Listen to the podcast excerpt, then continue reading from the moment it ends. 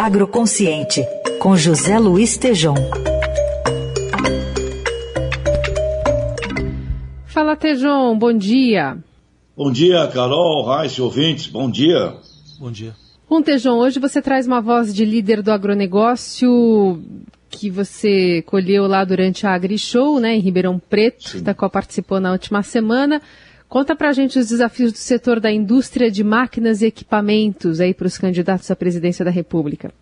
Então, eu ouvi o João Marquesan, Carol, presidente do conselho da ABMAC, Associação Brasileira da Indústria de Máquinas Agrícolas, e também o João é o vice-presidente da AgriShow.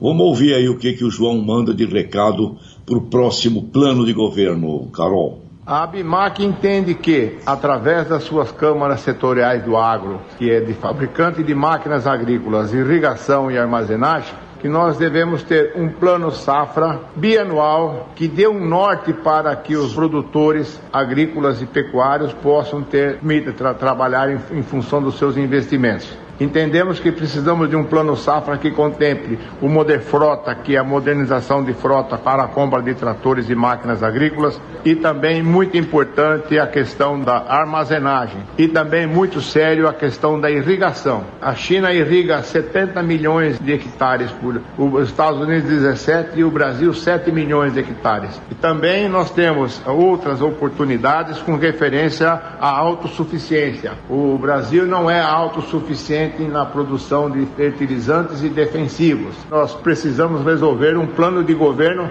para que a médio prazo nós tenhamos a produção altamente sustentável.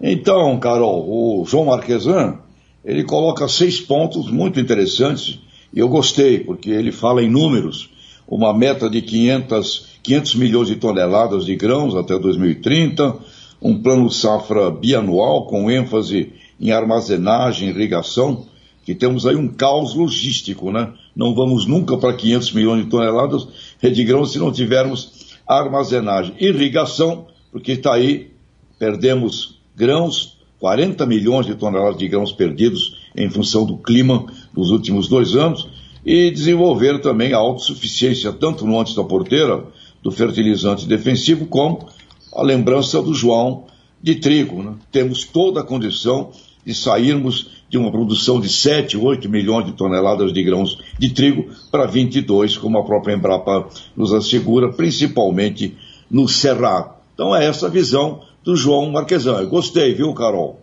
Ô, Tejão, você citou aí que ele é vice-presidente da AgriShow. Que balanço que o Marquesan faz do evento deste ano que voltou a ser presencial, né, depois de, da suspensão que ocorreu por causa da pandemia?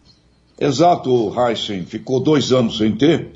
E o, o, o Marquesan me deu um número, eu diria que estrondoso, Heisen. Para você ter uma ideia, 2019, a última Show, houve um movimento de cerca de quase 3 bilhões de reais, e o número que o, o Marquesan passou foi de mais de 11 bilhões neste ano. Mas vamos lembrar aí que tem aí vendas e tem também propostas, né? Então não necessariamente tudo isso se transforma num movimento real, mas é praticamente mais do que 350% do que na AgriShow de 2019. É um número gigantesco, caro Heisen.